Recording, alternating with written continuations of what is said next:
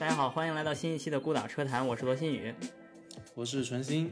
这期节目我们来请到两位嘉宾聊一聊环球旅行的故事。这期不是跟汽车硬核工程相关哈，但是这两个嘉宾其实都离硬核汽车工程不远。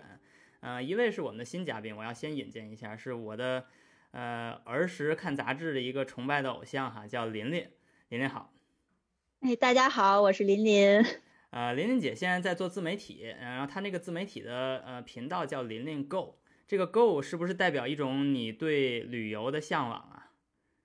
哎，对，还真的是这样。就是我一开始像那个新宇说的，在那个传统的汽车杂志做了得有小十年。这个汽车杂志叫汽车族。汽车族对，先汽车族之后又在那个时尚座驾做了几年，嗯，然后大概是在一五年的时候，就是一个是你会明显感觉到传统的这种媒体就是往下走下坡，然后新媒新兴的媒体开始起来了，而且已经经经历了什么那个门户网站、垂直网站。啊，你就开始看到，哎，有好多这种自己的这种原创作者开始去做视频，嗯，然后而且大家去展现自己生活的这种风采呀、爱好啊什么的。我确实是属于工作的时候就天天净想着玩，然后满世界去旅游。就是我那时候还还算计过啊，我看了看，我大概跑过四十多个国家。我就是在你创业之前就已经跑过四十多 个。对对。对对对对对，就四十吧，四十左右。然后，因为因为我我除了有机会啊，因为那十年跟着很多车企一起在海外试驾，嗯，然后去攒了一些这个呃跑了一些国家之外，然后我还特别喜欢潜水啊，重度的一个潜水爱好者。那个那个时候就是真的有五年啊，疯狂的就是把所有的长假都攒起来，然后或者是哪一个周末再借几天，然后就是去满世界去潜水这样。所以，所以琳琳姐是一个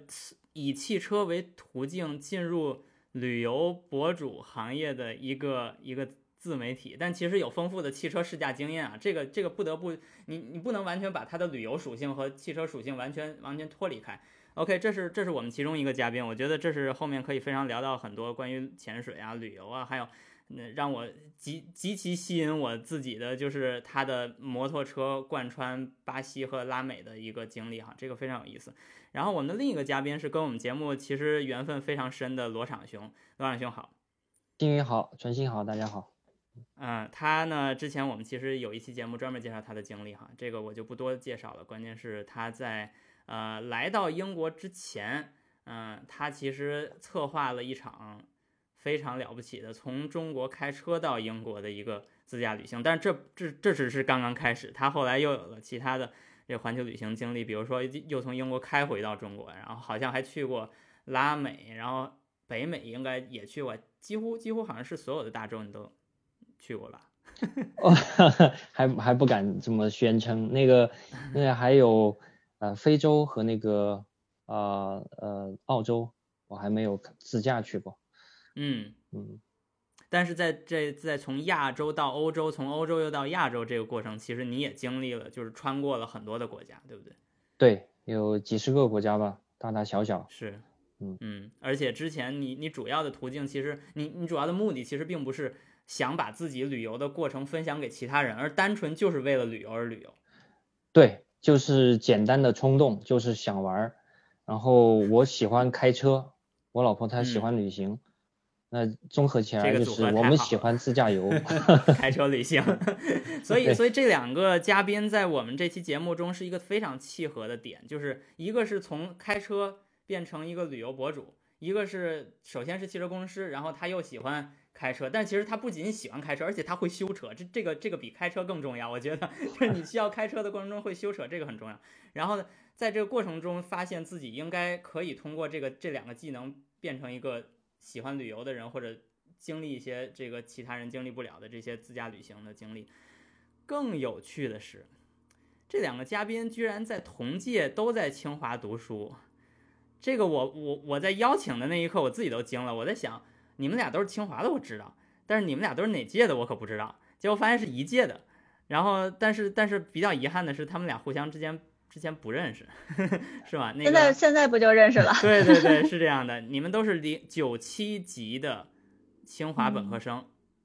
嗯，对，是吧？嗯，但是不是一个系的。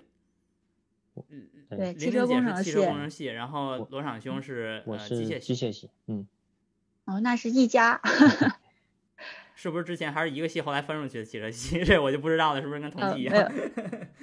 嗯，我们最早是我们就是我们最早的前沿前身应该是热能。啊，OK。后来热能分开了，分成了建筑和。汽车哦，是这样，那就是没有机械系什么事儿。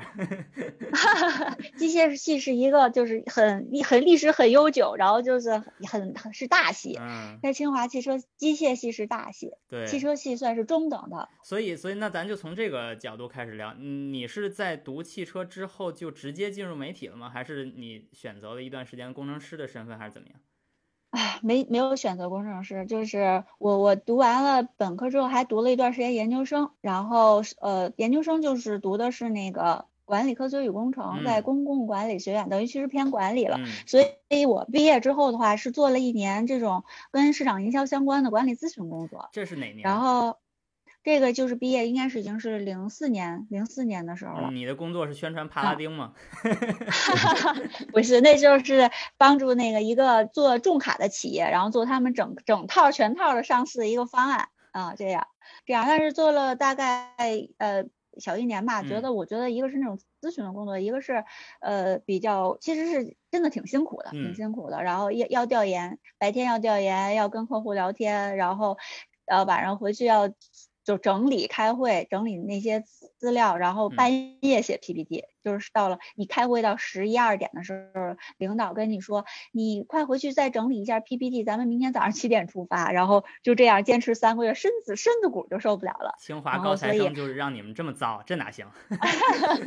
后来也是机缘巧合，然后原来有个老同学在那个在做杂志，他们在做媒体，他说你过来试试吧。然后那是就是汽车族，汽车族真的是那个女老板，那个孙刚，她是一个挺难得的，就是爱才，就是人才啊，就是非常非常爱喜欢人才的这么一个人。就他喜欢招清华，喜欢招有工科背景的，因为那个时候那个年代，你想汽车刚刚进家庭，大家对汽车没有什么了解，然后他会比较喜欢，就那时是学美国 Model Train 的那个杂志。就是他们做这种很客观中立的评测，嗯，就他们所有说车好或者是不好，都是基于他们有一套测试方案，嗯，就是他测完了成绩，跟成绩说话，按成绩说，对，再再通过成绩反过来告诉你它背后的一些原理什么的，嗯，就是这个东西，你说可能现在大家都会懂车了，都觉得这东西没有什么，但是在那个时候，你你确实没有学过汽车工程这样的东西的话，就是你很难。把这个逻辑说通，就就像好比现在你让好多小孩做自媒体，你就随随便让他给他让他一个人描述发动机，他会给你把这个阿特金斯循环 说成帕金森循环，就是这种，就是这就是这种。现在我才知道，确实没有学过的话，就是确实还会闹笑话的啊。就是这样的话，嗯，那个算是初代的汽车媒体人吧，我觉得还算是比较严谨。但是在这个环境下，你你又发现了你的新的乐趣，就是旅游。哎，对，是这样的，因为确实那个时候那是十年汽车发展最快的十，汽车市场也是发展最快的十年。然后我们是，嗯，对，我们就会逐渐的感觉到，就是外国的这些车企越来越重视中国市场的发展。就以前就是，比如说有一款新车，都恨不得最后才放到中国来，还摁着藏着，然后挑三拣四。对，现后来的话，你就会变成哦，这个呃，就是。它的全球的那个首发仪式上，他会非常重视中国媒体，然后他会请认为他认为比较专业的这些呃杂志的这些媒体去试车，然后去传达这种产品理念，所以也是反正也是有机会吧，就是那个时候可以拿到很好的这种教育的资源，被教育资源啊，然后你会去有机会跟着他们去国外去看到，就是啊原来国外是这个样子，旅游是这个样子，嗯啊慢慢慢慢就喜欢上了旅游，但是。工作当中都是商务旅行嘛，对，后来就有点玩野了，就开始有任务的旅游，其实不是很对舒服的，对，是工作。对我其实还是我觉得我还是比较惊讶，这个不得不得不说，这个作为清华清华人的这个精神还在，这个该工作的时候还是工作，就不会乱跑着出去玩的。那个，所以后来就是。哎就所有的假期就开始攒起来，然后自己跑出跑出去旅游，嗯，也是自驾游。然后后来还喜欢潜水，嗯，然后就开始满世界的跑去潜水，这样。嗯，爱上旅游的过程。对，然后罗场兄这边好像路径是稍微不一样一些，呃，听说是媳妇儿比较爱旅游。其实，嗯，他怎么讲呢？他爱旅游是一种泛化的旅游，就不管以什么方式，他好奇，他喜欢出去玩儿。那我的话，我我我也喜欢旅游，但我我的这这个喜欢是特指自驾游，就其他的方式的话，可能不能让我满意，因为因为不能够呃握着方向盘掌握前进的方向，这让我觉得可能就缺乏一些呃乐趣。对，但是你爱上 自驾游是在 Google Map 出现之前吧？我就我我印象里边，我明确的记得的第一次冒出自驾游的想法，应该是九五年，我高中的时候。嗯哼，呃，我当时就想，呃，弄一个北京吉普，然后开着去西藏，那是我自己明确记得。贵州人。对对对。对，所以你从贵州开始去西藏，不是从北京啊，这个我们要 确定。不管从哪儿，那个时候如果要去西藏的话，还是一一非常遥远的一个事情，就很难以，呃，就就作为一个梦想而存在的一种一种事情。但嗯。但那那那，当我工作以后，呃，零四年工作以后，第二年零五年买了一辆二手车，富康，然后第一件事就是把它，我们当时因为上海买车是需要那个很贵的那个牌照费，所以我是在贵州买的，贵州买了以后，从呃贵阳就开到上海，跟着一个老司机，他帮我一块儿，我们两个人开到上海。就是没有百度地图、没有谷谷歌地图的年代，对吧？没有，那我们那时候就有一本呃全国公路地图册，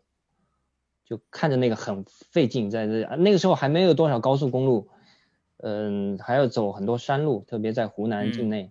还有很多山路。嗯。但是从那个从买了那辆二手车以后，就经常自驾旅行了。嗯，所以在国内的时候，其实你已经。有了丰富的看地图旅游的经验，呃，看地图，对，也有很多失败的经验。看地图，因为看你你开车的时候看着地图，经常会迷路。其实，然后这个太正常了，我觉得。这个其实我是因为我不知道纯星你怎么样，我是真的第一次听说开车，我们一起去计划计划开车，我第一次好像是在一四年的时候，就是我在美国那时候在美国。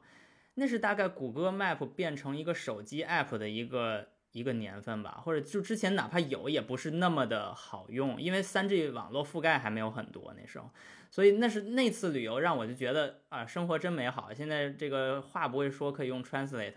然后这个地儿找不到可以用 Map，然后吃饭还可以用 Yelp，然后现在现在在在其他国家可能用不了 Yelp 吧，但是就是就是当时觉得。幸好我是这个年代做的自驾游，要是我之前那几年，我都不知道我该去哪儿，我该怎么办？是不是我会会拐骗？纯我无法想象，对我无法想象，就是如果没有这种地图，手机地图。怎么出去旅游？因为之前你是零七年到的英国对吧？我零七年到了英国，但是我是也是一四年左右才有自己的第一辆车，然后那个时候才开始去开车出去玩。然后对，咱俩都没有那种看地图出去玩。对对对，但是其实你看啊，如果你在英国，你去各个呃休息站和加油站，嗯，它其实还有一个地方专门陈列的一些地图的。其实他们还是有。还是本地区的或者是全国的呃公路的地图，嗯，其实他们还是有一些人还是会对这个东西还是感兴趣的。我其实现在想想看哈，可能这几年这些地图的出现的频率好像真的是减少了。嗯，就是你刚才这么一说，我记得我刚来的时候，零七零八年，其实不管是书店啊，还是这些休息站啊，嗯，里面其实还是陈列着很多的这些地图的。现在可能还真的，你这么一说，好像真的是这些地图已经开始慢慢消失了。嗯，所以其实从国际旅游或者自驾旅游这个角度讲，绝对琳琳和罗场这是一个。有一种开拓者精神的一种。你你这么说，我正好想起来，我你看我这后边书架上啊，我们现在录的音频其实其实是有视频的，但是我们没有录视频。对对，我们可以互相交流一下。就是那时候，就是因为我们也是经常出去自驾做选题。我零五零五年开始做汽车媒体的嘛，就是那个时候想去远一点的地方，就真的是买一本地图先研究研究，然后就。对吧？我觉得那儿可能会看到什么，嗯。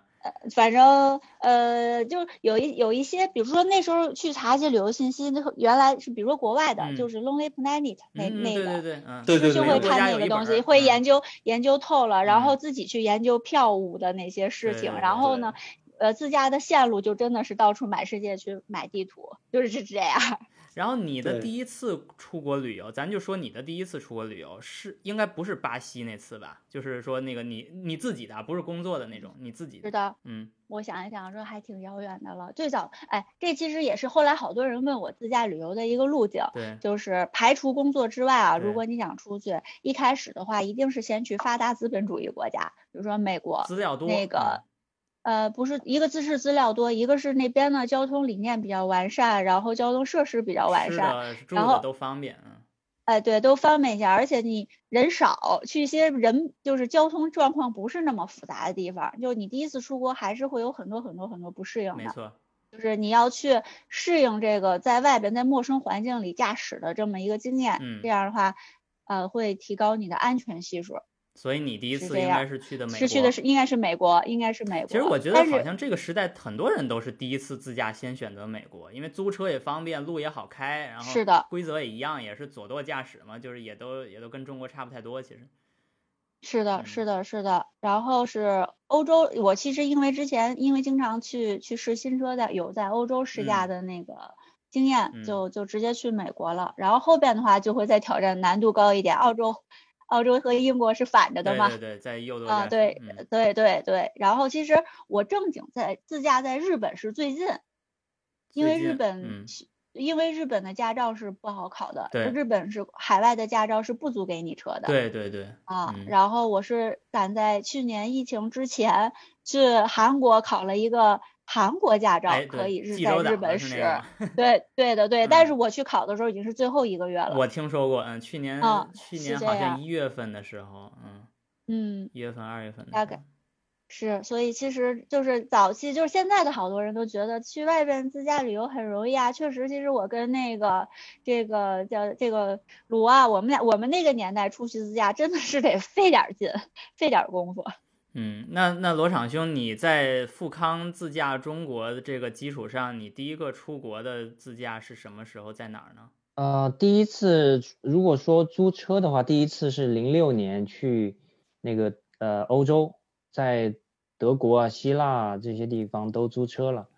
呃，特别在德国呃跑了一个星期，呃，合法的跑到一百九，是一个。当时挺新奇的一个体验。你拿 什么车跑到一百九？我先问。那个一点六的柴油福克斯，那个踩到底了，一百九。一百九公里每公里公里英里每小时。公里用英里。一点六的福克斯，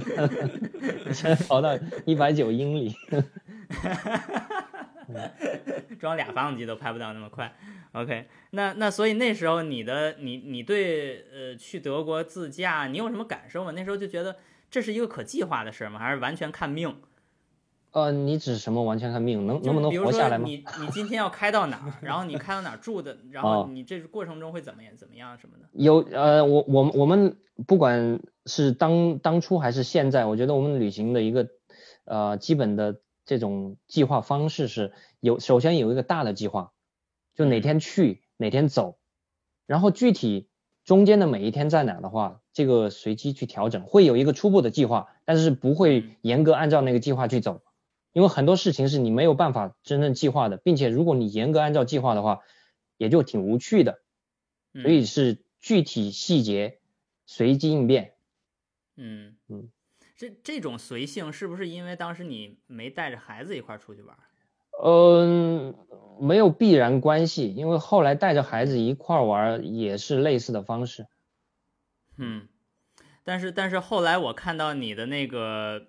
呃海，就是真正真那种跨国的那些旅游，我就已经十分惊讶了，因为在微博上你经常发一些那些照片嘛，包括你们开着呃那种呃小的 RCV 呃野营。然后这个用那些小炉子做饭的时候那种画面，我就感觉，如果我是那小孩的话，我会觉得这父母到底是是带我出来锻炼来的，还是带我出来看世界来的？我觉得，尤其是那些加拿大无人区啊，那个或者那个拉美那些地方，就说话也说不通的，这种条件已经不是 Google Map 能给你去带来一些便利，让你让你克服这些困难的问题了吧？就是你你你你怎么规划这些地方的旅游的？用的思路一样吗？几哪天去哪天走什么的这些？我呃思路是类似的，就是有一个大的计划，因为全程是固定的两年，这是不能变的。然后中间呃每一个国家每个地方呃分配多长时间，然后整个这这条路线。每天大概在哪儿停留？呃，这这些我是有规划的，全都有一个 Excel 的表格来把它列出来，这是一个呃行程计划。然后中间或还要留一些机动，然后实际的行程里边就跟你最初的计划肯定差别很大的。嗯，比如说在哪车坏了，那你这个东西就就就必须要进行调整。还有走到哪儿发，哎，听说。呃，你本来有个计划啊，呃，我我想去看这个这个有呃本地的有意思的地方，这个国家有意思的地方，那到了当地以后，听到别人说，哎，那儿更有意思，去那儿吧，或者说随时根据那个，因为因为现在呃网上也有很多这种旅行者互助的论坛呃群啊什么的，还有软件一些 app，那我们随时会得到最新的一些信息，还包括啊这个地方。现在不太安全，这条路可能有有危险等等这样的一些具体的信息，你在行程中随时可以得到呃最新的情况呃进行调整，对你的计划进行调整。我的理解是你其实有一个，首先有这个自己的判断，就是你有一个呃时间和地地方的一些规划，但是同时你也有一些。信息源这个很重要，就是说你你的规划是动态，在在呃旅游的过程中在变化的，所以你这些信息源的可靠性和它的及时性也很重要。据我了解，你有两个资源啊，这个我不知道是不是所有的资源。一一个是你是一个呃 Couch Surfer，Sur 是是叫这个 Couch Surfer，嗯，所以你的 Couch Surfer 的那些 host 是一个你们你的一些，你可以叫朋友或者叫你的联络。对当地人的联络，然后另一方面，你是一个二 CV 的 Owners Club 的一个成员，或者说你这有一个国际组织叫二 CV 教二 CV 教派的 宗教信徒，然后所有的这些说说语言都说不通的地方的人都因为是大家都是信徒，所以互相之间都有非常默契的帮助，是不是？嗯，对，那那是因为开这辆车叫做雪铁龙二 CV，它是一个经典车型，法国的国民车。前为那个四十年代为法国农民摆脱马车而设计的一一一一个非常简单、紧凑，然后便宜、可靠的这么一个小车，然后一直生产到九零年。我这辆的话是八五年生产的，然后我们开着它旅行，呃，因为它是一个经典车，它有有一个小众的呃追追随群体，一个爱好者的群体，在全球范围内只有。都有，所以开着这辆车带来的一个额外的好处，就是现成的一个网络存在在那里。嗯，很多人会知道了你的行程，比如说我在 Facebook 上面发发布啊，我要去哪儿去哪儿去哪个国家，然后就会有当地的人跑来联系我，哎，来我家吧，呃，到我到我们城市这儿来，到我家住，或者我们一块儿见面参加什么活动，就有人主动来联系。是这个，我觉得是一个很可贵的一种经历，因为我看你的微博里面说，你去了，我记不清是哥伦比亚呀还是智利啊，就是你要订一个零件儿，然后那个人穿着那个博士的衣服，我不知道他是博士维修工还是博士员工啊，他好像在帮你修车，是不是？哦，嗯，你说的那个博士员，对他以前是一个机修工，他以前也有二 CV。然后，嗯，当时不是定零件，呃，就他自己也，他他还保留有很多二 CV 的零件。然后当时我车的后灯有点问题，他就跟我一块在弄，是有这么回事儿。但这种经历其实很多很多，不是那么一两个。比如说在蒙古，在蒙古那个呃库苏古尔湖，就号称蒙古最漂亮的地方。然后在湖边，我们就遇到，就就车停在那路边，就有一个。法国人跑过来搭讪，他就说：“我有我有两辆二 CV 在家里边，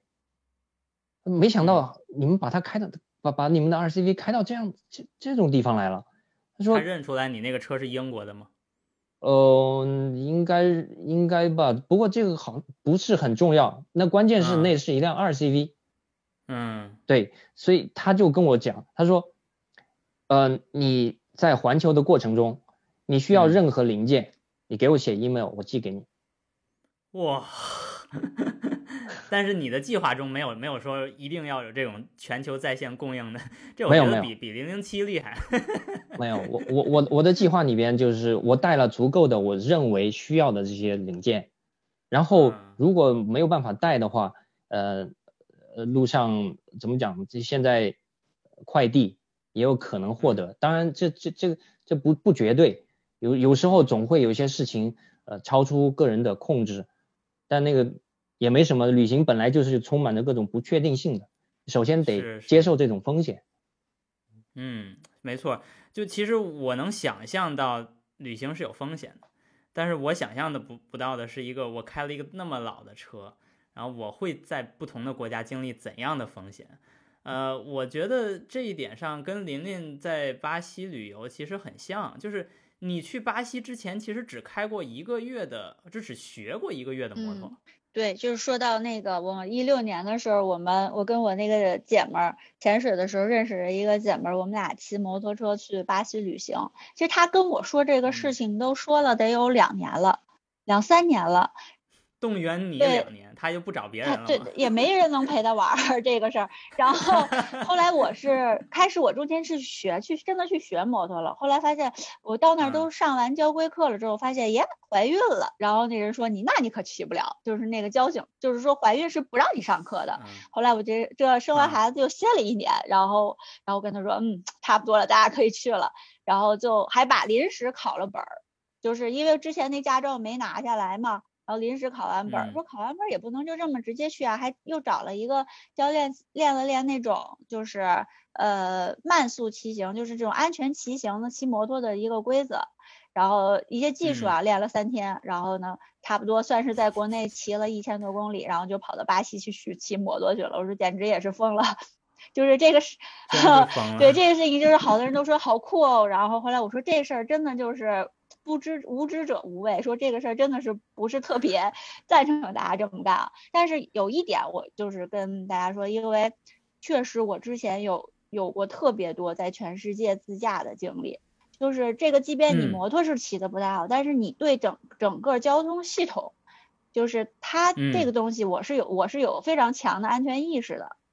是是，就是在这这种情况下，我觉得 OK，我就慢点骑吧，就就能能是能驾驭得了的。但是出多少洋相，第一天开始是在大城市里边骑，然后呢出就出就出了一档子事儿，那个特别热，然后还赶上那边的是在那种巴西的那个就是狂欢节，然后那个。然后就特堵，我前面那个车皮卡还是我们自个儿的兄弟开着的，然后他一脚滋儿就开走了，然后我一抬头，哎，他走了，我就赶紧拧油门跟上他，然后他咣一脚就踩死了，我就直接追追尾，然后追在他车上，然后人就飞出去了。然后这时候你你就，那是我第一次体会，就是大家很多人都觉得说南美人啊什么比较野蛮啊，或者是说什么他们这个交通怎么着特别混乱，其实他们那边的交通理念啊，在至少在那个时候是领先国内的。就是那边一个，你说的是在哪？是在一六年，一六年，一六年的巴西。对，就是包括一六年是奥运会是奥运会，对，是奥运会，所以才人特别多嘛。我们就是赶在奥运会之前去的，然后，然后就是，嗯，他们那边呢是一个是人都信天主教，其实人心地还是很好的。就是每次我只要是一有麻烦，就像这种就摔在地上，然后呼啦就围了一群人过来，然后就帮你扶车，就问你有没有事啊，然后就帮你。不是看抢东西是吧？没有没有，就是纯帮你 帮你帮你帮他说，我说应该没什么事儿。就这这是第一次就是遇到一麻烦，第二次出洋相是什么？就是开始第一次去骑山路的时候，就骑骑山路时候不真的不是太会压弯，你就会骑得很慢。后来最后我从这个摄像就是他们拍的这个画面里，我会看到。真的是被一辆自行车超过去过，然后还有就是后边贪吃蛇，你知道吗？后边越压车越多，然后就看后边跟着长长的一串车在跟着你开。但是就是那边就是他在一看一个女的骑摩托车在那边也挺少见，而且他也能看出来你骑的不是特别好，就没有人催你，没有人催你，他就一直会跟着贪吃蛇。所以你在山路上没有得到很多的压迫，没有压力。滴滴哦，其实是没有的，是没有的，就是这点特别好，嗯，这个大概对。后来，然后后来还有就是，嗯，有一些就是后来确实也有一些有过一些的危险啊，就比如说我们会在路边上歇着，歇完了之后，那个呃，就是两个人准备往这边走。但是我呢，反正看了一眼，但我那姐们儿也不知道怎么了，那天她就没没看，她就直接就并进去了。嗯，然后就嗯，后来也是，就是他们也是拍到那一段了，就是那个画面，就看他后边有一辆大卡车都疯了，就他没有看到那辆卡车，那个大卡车就这样，就真的是就差一点儿，然后他也是比较机灵，就躲躲了一下，然后就躲过去了，就这样的事情。对摩托车，我觉得很大的问题是你在视野上虽然。虽然看起来视野你有一个很大的视野，但是你因为戴着头盔，是的，是的，是有问题，所以你其实很难看到很大的角度，就是这左右的角度是是这样的。然后就反正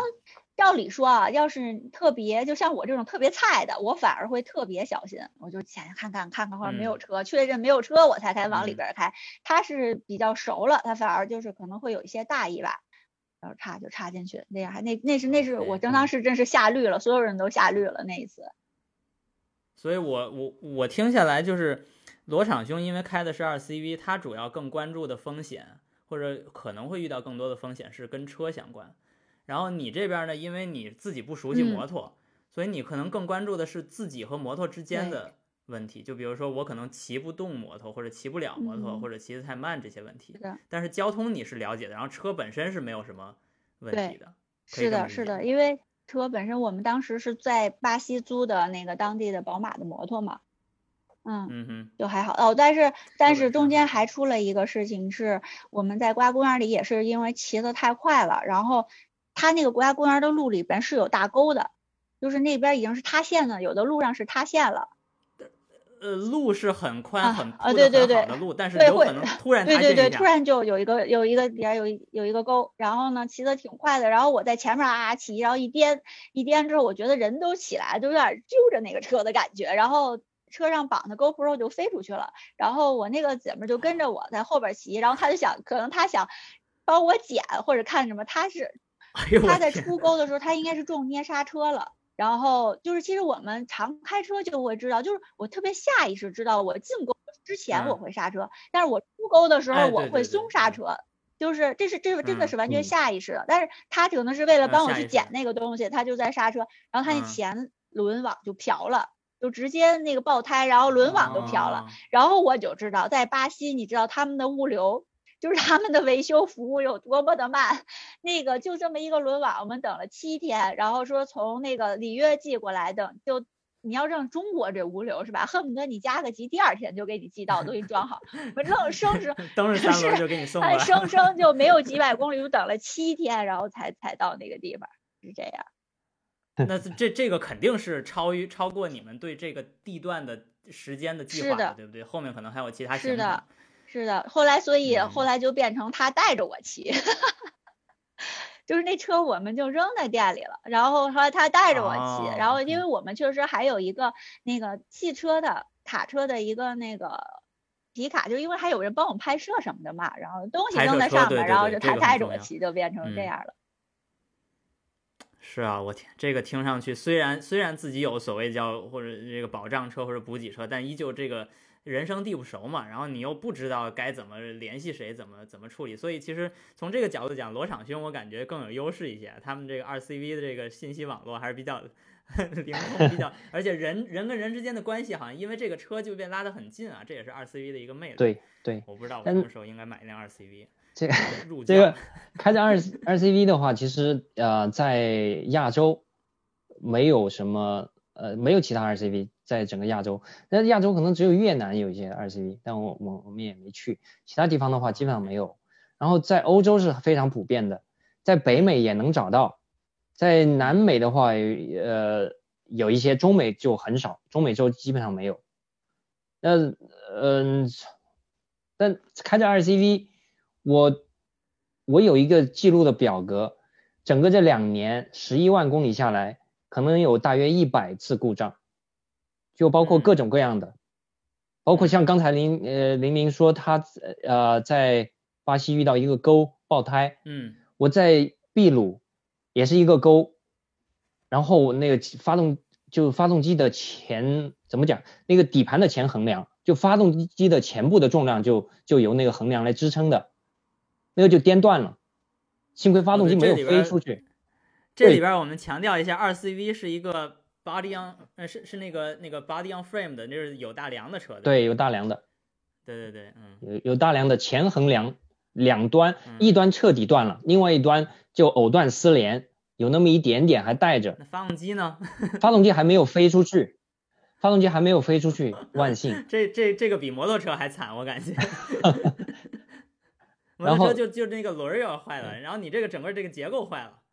呃，那个其实也还好，就就到了一个小心的开到下一个地儿以后。就好不容易找到一个可以焊接的一个修车厂，两小时十美元给焊好了，那还好说。另外一次在那个玻利维亚，玻利维亚的湖之路，它是呃高原四千五百米海拔的湖之路，也也是无人区。然后呃我们开到它中部一个标志性的一个地方，叫呃石头树那么一个地方的时候，就停下来拍照啊，旁边全是其他越野车，然后那越野车的人也过来。就以二 CV 为背景拍照，当时我心里边就挺嘚瑟的，觉得啊，你为什么一定要越野车呢？我这样的车不也来了吗？然后，然后拍完照以后，往继续往前开，两分钟之内，我听忽然那个车的左后侧一一沉，一下就不能前进了，我想可能爆胎了，下去一看。根本不是爆胎的问题，整个后悬架的摆臂断了，整个就断了。然后在那个 鸟不拉屎的那个那那那个无人区里边，只有呃每天只有那么几辆那个旅行车经过，啊，然后最近的一个呃可能可以歇脚的地方是十几公里啊二十多公里以外的一几个小店，呃，我们因为。呃，你不可能有任何救援的。我当时我的想法就是，呃，搭一辆车到那个地方先住下来，然后第二天再搭车过来，呃，把那个摆后摆臂拆下来，然后再搭车回去找地方焊，然后再搭车回来装。这当时我的计划，但是当时挺好的，就是遇到呃呃，当时在那个石头树那地方跟我们二 CV 拍照的一个旅游车的导游，他能说挺好的英语，他停下来。就跟我讲说，我到前面去看能不能给你找到有帮忙的，如果找不到，我就自己回来接你。哇，这导游还干不干了？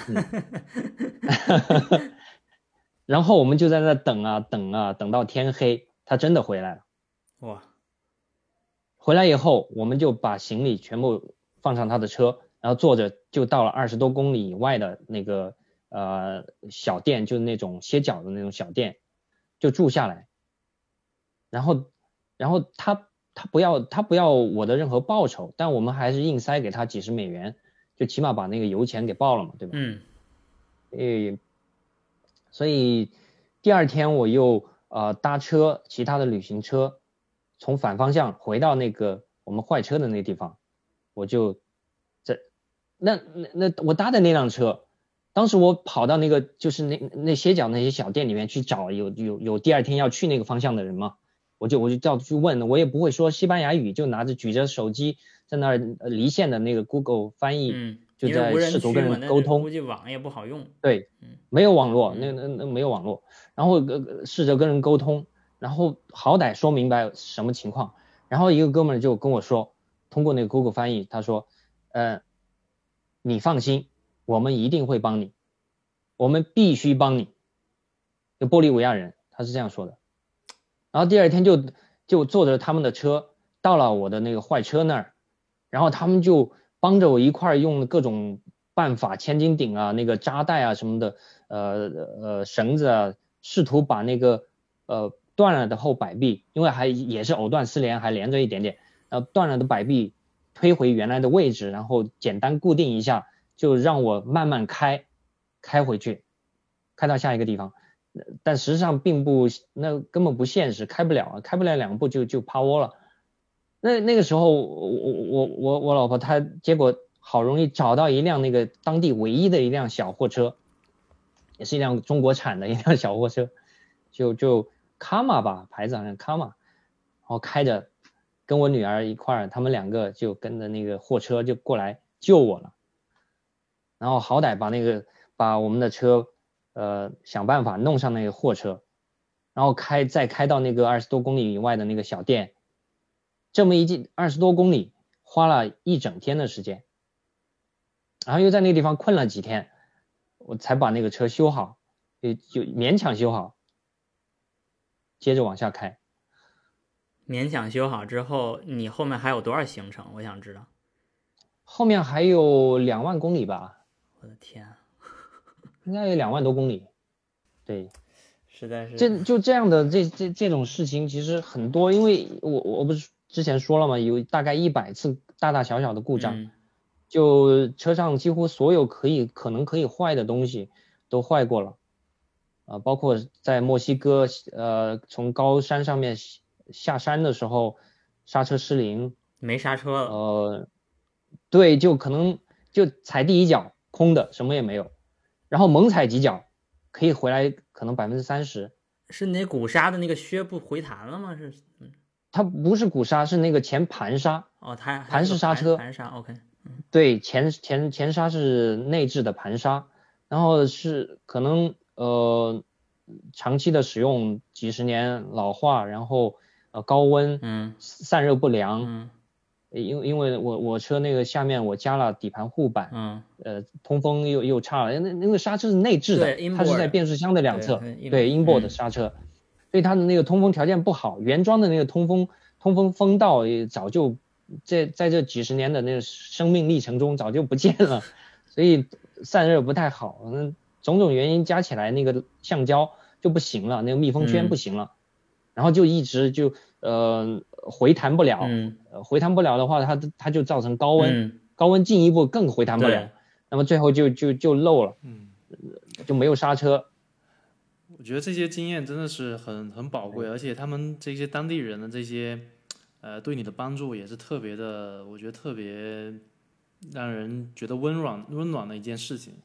然后其实我这稍微稍微偏移的说一个，我最近经济学老师跟我上课的时候问了一个问题，他就说为什么在大城市里面，你要是想要拦住一个人，让他帮你做一件事情，为什么他们这个你被拒绝的机会是这么大的呢？他说其实就是这其实是大城市里面的这个一个机会成本，就他停下来帮助你，他失去了他可能其他可能赚钱的一个什么机会。嗯，但是其实，在这些比较呃离大城市比较远的一些地方，然后民风还是比较朴素的地方，呃，他们可能就很人就很回到自己很自然的那种状态。呃，他们就会很有很有这种意愿去帮助你。对，我们经常就说，哎，就我我我也插一句，我也去过那个玻利维亚秘鲁那边啊，确实那边高高原其实跟咱们这边往那个西藏那边走还挺像的。然后人的肤色呀，生活状态，生活状态连风景，我觉得有的可能都还蛮像的，只不过可能我们这边没有他们那边那么大的那个 盐湖而已啊。但是就是确实有一点就是。我们那边我们去都找找的当地的那种非常有经验的导游，就是他知道那个地方真是你坏了车在那个无人区里边，要是他不帮你的话，这好几天没人帮你，那是很有可能的。是真的是很有，真的是没有人，他就是他心里特别明白，他要是不帮你就没有人帮你，就这这种情况，所以他一定会帮你的，嗯。然后我们也经常说，就是你真的全世界各地啊走多了看多了，你会发现其实呃山都是那样漂亮的，然后天空都是那样的，然后水啊都是那样。但是最后让你觉得记忆犹深啊，特别有意思的就是是人，真的还是人，就是人性啊。虽然其实大家有很全世界各地都有很多共性，但是其实每个人还是有每个人的不同，每个人还会有每个人就是他会让你觉得世界是丰富多彩的。对对对，的确是这样子。所以，我我觉得，我我我们旅行里边那个采用沙发客跟人接触，其实是一个最最最强烈的一个感受，就给我留下印象的，很多时候并不是当地有多漂亮。其实说实话，我我我虽然很喜欢在风景优美的地方开车，但是完了也就完了，呃，并不会有呃特别强烈的那种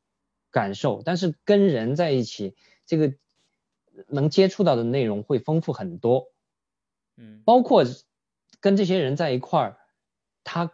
可以告，你可以见到他真实的生活，嗯嗯，然后他会告诉你他的一些想法，这些东西都是在所谓的旅游景点是没有的。其实确实很有意思啊，我觉得我觉得能在不同的地方去看一看哈，可能更多的就是初衷可能是美景，可能但是落脚可能就已经变成了。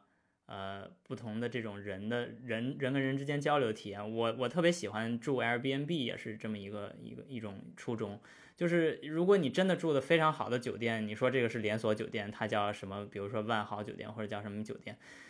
呃，结果你发现就到哪儿都是一个标准式的这种服务的话，你就其实觉得就少了点啥。你其实并没有少花钱，你反而觉得我应该更多的去接触一些可能从生活品质上稍微没有那么好，但是。我能够知道他们在怎么生活，我觉得这个很重要。纯星，你有没有这种经历啊？就是住住过一些很让你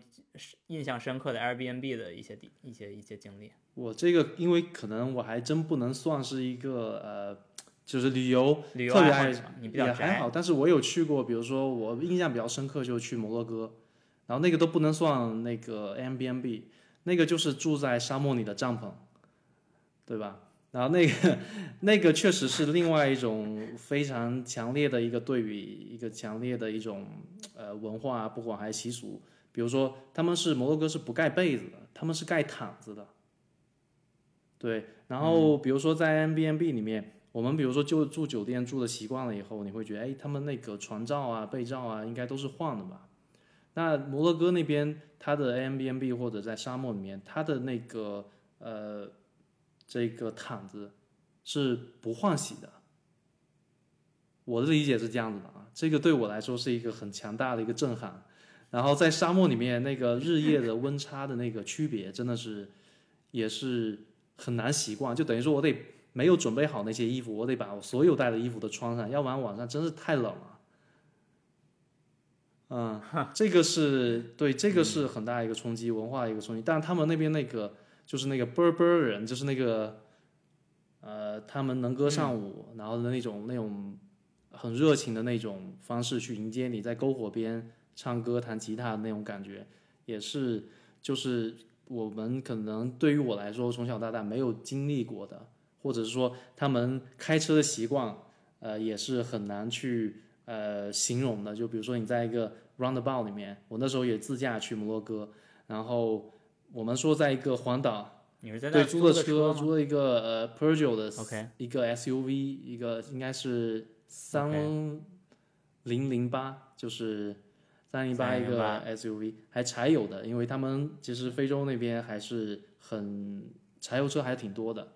然后你开车，你开车，你感觉他们没有交规的这种感觉意识，就是你这个车就是这么宽的道，两边车感觉有有缝儿就开过去了吧。对吧？然后在 roundabout 也是，反正是一个圈，顺时针也是开，逆时针也是开，你都能看到各种车，呃，就是他们随心所欲的开来开去。我一个在英国拿到驾照的，然后在这种公路设施都已经很健全的一个地方，习惯的开车，我认为的自驾游，呃，是一个谷歌地图开着，然后就一路在休息站休息，然后。呃，吃吃喝喝，然后就把自驾游结束了，然后到一个呃摩洛哥这种地方，呃，去体验那种开车的那种经历，还是很让我印象深刻的。嗯，那是一个主要是对比，对，那是强烈的对比。嗯，其实一个长距离的旅行，经过不同的地方，它就会有一个渐变的过程，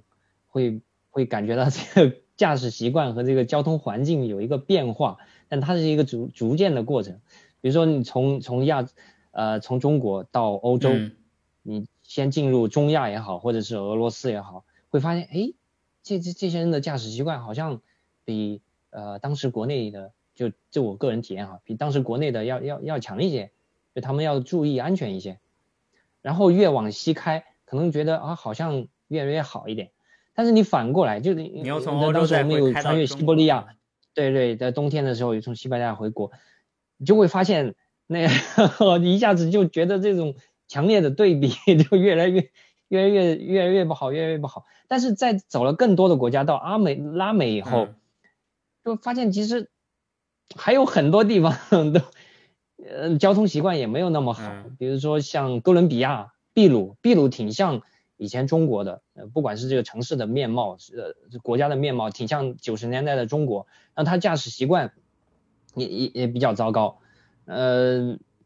然然后经过了所有这些，再回到英国，再回到欧洲，再看的话，也会发现很多不讲规矩的行为。其实转了一圈以后，发现大家啊，可能很多时候五十步笑百步，彼此彼此。对，我刚才听到那个罗少说的是，我在想，就是他在以你们在英国的视角，然后去看秘鲁，觉得哎呀这边交通好差。其实以我当时在中国驾驶视角，我觉得那边还可以。但是我后来也也就跟他们说，我说我后来发现我在中国这个全国都能开车，我在全世界也都能开车，有这种感觉。其实你担心的是，你不要去违反人家的交通规则。就我早期在在欧洲试驾的时候，还就真是。干过这样的事儿，就是你在，尤其是在德国，你知道吗？就是你坐路口的时候，我们都习惯没人赶紧走，然后就是德国人是很认真的，要左边看看，右边看看，然后那车恨不得离你一公里。你都得等让他直行了先走，你再过去。就是在中国绝对不是这样的，在中国绝对嗯赶紧进就是这样。然后我们曾经有这种媒体试驾，就是车队的，然后就人家那个 那是媒体非要加进去，之后后边老也是一个开车的老太太，人老太太认真了，一直追了他几十公里，然后到了那个车环的 4S 店下来说他。就是这样，不是遇到过这样的事儿了。我我我自己的经历就是在突然很短的时间内从一个国家到另一个国家，是我大概就是疫情之前去去德国出差的那几次，就是突然密集的一个月之内一直穿插在英国、德国、英国、德国，去了大概三趟。就那个月主要是因为我们公司不想给我们花那个宾馆钱，就是总总让我回来住住家里边。所以我频繁的去那几次之后，我发现一个重要的就是交通规则，大家开车意识的区别，主要是因为路的设计不一样。就是英国跟德国有非常强的区别，就除了左舵右舵以外，很重要的是高速匝道的长度和宽度。德国有非常长的路让你去加速，然后就是提前准备好到高速的那个速度，但是英国非常非常短，短到有的时候可能一拐过来，你就你那个车道就没了。然后这时候你就会觉得，那我到底是往右看还是往左看，对吧？你你像那个他是因为是呃右舵驾驶在左边嘛，所以你按理说你应该是进走进这个路之前你要往右看，你要看一下你右边比你快的车还还还在不在，还是换到其他车道。然后但是呢，你又有又因为这个路太窄了，就这个匝道太窄了，所以你又要往左看，你不能撞上前面那个等着进那个车道的车。所以这时候我在这边，因为我上过这边的驾校，其实其实所谓驾校就是一个教练教我开车嘛，嗯，主要是为了考这边的驾照。他就说，你怎么只能往右看呢？你还要往左看呀？我说我现在往右变道，我为什么要往左看？他说你前面那个路都要没了，你前面那个人如果如果在那等着要进这个车道的话，他就会等在你前面，然后你就追尾了。我说哦，还能这样？所以我当时就觉得，其实好像我们对交通规则那些奉之天命的那些东西，其实无非就是一种。交通道路设计的呃，这个这个制度之下的规则的体现。那那同样的就是，如果你比如说在中国没有 roundabout，或者中国非常少的环岛，那大家对环岛没有意识，或者没有对环岛的规则的理解，这个太正常了。就就我刚到从中国刚到英国的时候，因为我在美国也开过车，但是美国很少 roundabout，所以我这个 roundabout 这个东西在英国学到的时候。我真的就刚来的这一个月就受到了很多的歧视，就是我我说我过去了，但是那个人不让我过去，然后当时就说哇，差点他就要撞上我了。然后我我我当时第一个月的时候是适应了一下这个，但是到后来我又去罗马尼亚出差，发现那儿的人还不如我呢。因为 那个 英国 roundabout 还有进阶的，对吧？还有是一个的，还有两个串在一起的，最多是五个串在一条。还有五星五星五星龙珠的人。我我我我也有幸在英国开过一次车，然后而且还是。还开的是宾利，你知道吗？然后他们也真是挺敢让我，我也挺敢开的。后来就我一直就是每开车时候特别紧张的告诉我自己，这个路是反的，路是反的，就是一定要转弯之前得先做半天心理建设，然后什么环岛，然后最后最后是到了那个乡村快进他们厂子的时候，那个错车的时候是终于就是就是忘了这个事儿了，然后就往边上靠，你要使劲往边上靠，我边上陪驾的那个人给吓得，嘿，这不能再靠了，就是吓坏了。我就 那那一次还确实在在反过来的一个经验，我之前自驾去呃瑞士的时候，呃，因为我是在对对对对对，就是反过来，我去瑞士的时候。我一右拐，然后我拐到左边去了，你知道吗？就在一个 拐的哦，你拐到左边了，那不行了，那就直接 就是这种习惯嘛，真的是要一直提醒自己，这个不是一个方向的啊。所以都都干过这种，我我我开右舵车在左舵国家，然后左舵车在右舵国家，这种都有过呃不短的时间，然后都有一些。很有意思的事情，比如说在智利，我们开那个一二 CV 是右舵的英国车嘛，开到开到那个智利去，然后在那个呃高速上面，呃，我我老婆她坐在副驾的位置，就左边的位置，然后就拿着相机到处拍拍拍拍拍拍，然后旁边就有一辆车超车经过，就就指他指着他，就好像嗯。他我我老婆以为跟他打招呼，就热情的跟人挥手，然后过后来才反应过来，他好像说让我认真开车。哦，他觉得拍照的人在开车是吧？对。然后在国内，我开的那个二 CV，开着二 CV 在国内的时候，嗯呃，好几次被警察拦下来，就要求我老婆出示驾照。这是什么省份？因为他是他做的，在各很多省份都有，是吧？对，然后因为警察他一下子反应不过来，你你那个的的方向盘在哪边，他自然而然以为左边那个是司机，然后就让出示驾照。我把我驾照拿过来，那那警察就说不行，你的。对对对，我老婆说你的。我老婆说那副驾也要驾照。啊，这个太有意思了！幸好摩托车没有两个人啊。还有说到这个驾驶习惯的话，我感觉哈，我我我主观的感觉，我觉得呃，美国应该是这个发达国家里边，呃，交通规矩和这种文明程度可能是最差的。差的。对，最差的。然后从数字上也可以体现出来，就是这个交通事故率、嗯，死亡率上面，美国是发达国家里面最高的。但是但是美国的高速公路很多，我不认为是因为它高速公路很多，我觉得还是他们比较粗犷，然后它的那个道路设计，刚才那个那个新宇提到，它道路设计的造成人行驶习惯差别。美国它没有没有什么环岛，对，它都是那很多那种什么 four way stop，就是四个方向的人过来，你都必须得先停下来左右看看，对，按照顺序再再再往前走。呃，但实际操作中，我发现很多人都不停的，他是假模假式的减一下速，然后就过去了。对，是这样的。嗯，所以效率既不安全，效率也不高。我我挺讨厌那美国的 交通环境。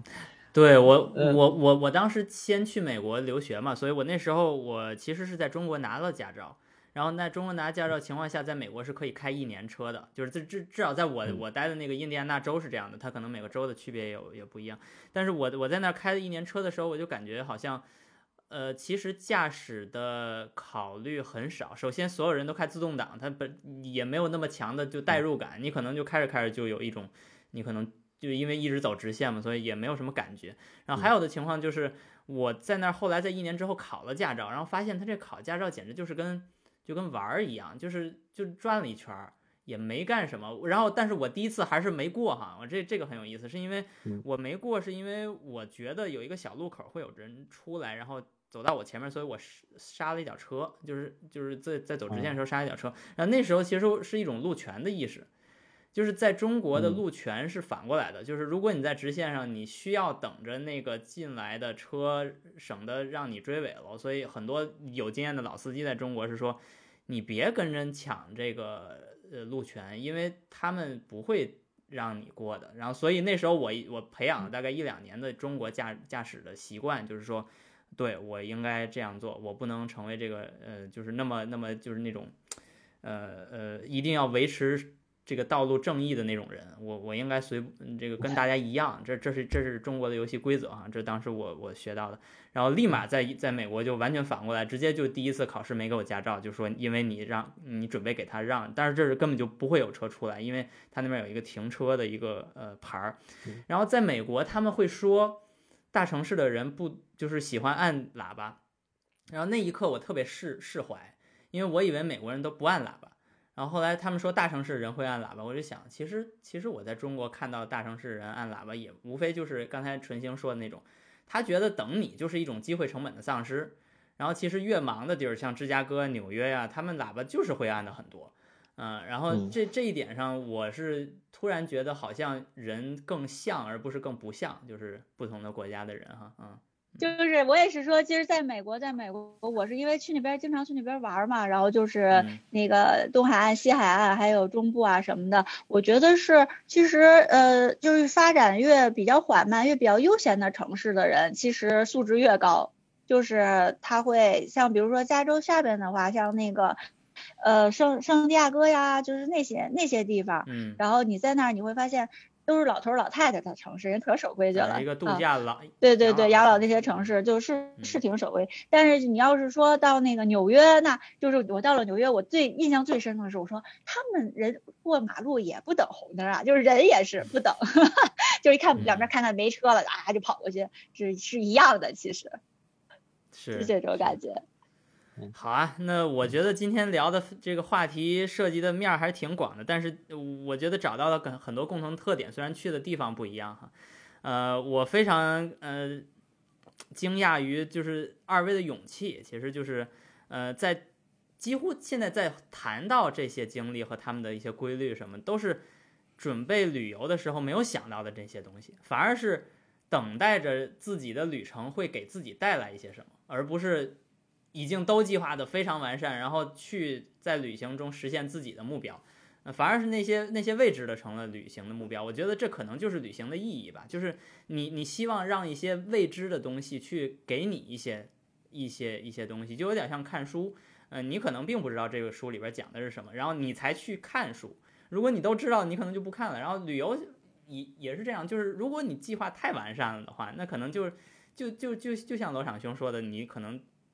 那你为什么还要去呢？对吧？就是，所以我觉得这也是一个很有意思的得到的。从我这从我这个对话中，我觉得我得到的一些一些信息吧。孙兴，对我刚才就其实有想到这个，对于比如说像林英姐在创业嘛，然后这个做这个自媒体这些东西，然后我之前跟一个也是一个创业的一个呃。呃，同乡就聊过这个问题，他就说，如果你知道这件事情有多困难，或者像你刚才说，如果你知道了这些所有的未知，由里而外知道所有未知，你就不会去做这件事情了。它的魅力其实就是在于，呃，你的勇气加上你的一些的无知，然后对于一些呃未知的地方的一些向往，然后你才会有这种冲动，有这种勇气去做它。呃，可能感觉有点像初生牛犊不怕虎，但是确实就是这种状态，呃，会驱动了你去呃去进入下一次的探险，下一次旅途，对，探索，嗯，哎，对我有一个不，我我我有一个观点，就是我们常说嘛，叫。读万卷书不如行万里路。我们在座四个还都是算读了不少 书的吧？但是后来我真的是行了行完万里路啊之后，我会想说，嗯，那也得是读过九千九百九十九本书。这个很有意思。嗯，是是。呃，罗场兄这边还有没有什么补充呢？啊，我就顺着就刚才说的这个哈，感觉旅行，特别是开着这个二 CV 这个老车。一个可能随时出问题的老车，在未知的环境里边前进，其实那种心情是既惶恐又兴奋，就对对接下来会发生什么不知道，其实有点害怕，嗯，但是又觉得挺好玩，挺刺激，就是这么一个过程。如果说你就刚才讲那个。什么都计划好再去走一遍，或者什么都知道了再去走一遍。我们做软件的就那就像写程序，你写了一个程序的时候，让那个电脑去执行，那电脑它啥也不知道，它就按照你说的干。那如果我们做好一个详细的计划，就严格按照计划走，那其实就是一个电脑在按照程序在做事。那我们不是电脑，所以不太可能享受那样子的东西。确实是在呃一定的规划的情况下，能够去让这个世界带给你一些经历、一些精彩，我觉得是非常了不起的一个过程。呃，这也其实让我更多的看到了人的，就是旅游对人带来的一些变化。我我我相信琳琳姐在这些旅游中哈，不管是这个出差的旅游，还是自己安排的这些旅游中，应该更多的也。除了旅游本身，可能也也也开始对自己思考啊，是后面甚至包括你现在的这自媒体，其实都有一些触动的，是不是？对，就是怎么说呢？就是还是嘛，就是这个有的时候你这个旅游的过程啊，也是一个探索的过程，其实它就是你你那个人生这个的一个一个索引吧，可以说，就是你会遇到各种各样的困难。那你你到最后是怎么样去解决它？然后你遇到困难的时候什么样的一个心态啊？其实真的和你人生很像，你就像在一个嗯把自己创造了一个小的环境，然后就经历了一个特别精彩的人生这样一个周期。反正我是拿这种心态来创业吧，因为确实创业当中也有有很多惊喜，然后很多惊吓，然后还有很多 问题，然后你要解决。但是就想嗨，反正就这样吧，坦然面对。是是，这这是一个很好的起点，我觉得也是一个呃非常好的经历。OK，那我我想今天我们聊天已经时间差不多了，呃，非常感谢两位嘉宾，嗯，然后纯星，我们后面我觉得这两位嘉宾都值得继续邀请，然后继续聊更多有意思的话题，包括旅游啊，包括其他的这个媒体啊，关于媒体或者关于工程师的一些经历，我觉得都是非常好的。OK，呃，感谢两位嘉宾的呃光临，呃，我们今后感谢两位。本期节目就到这儿了，嗯，再见，拜拜，好，谢谢，再见，嗯，拜拜。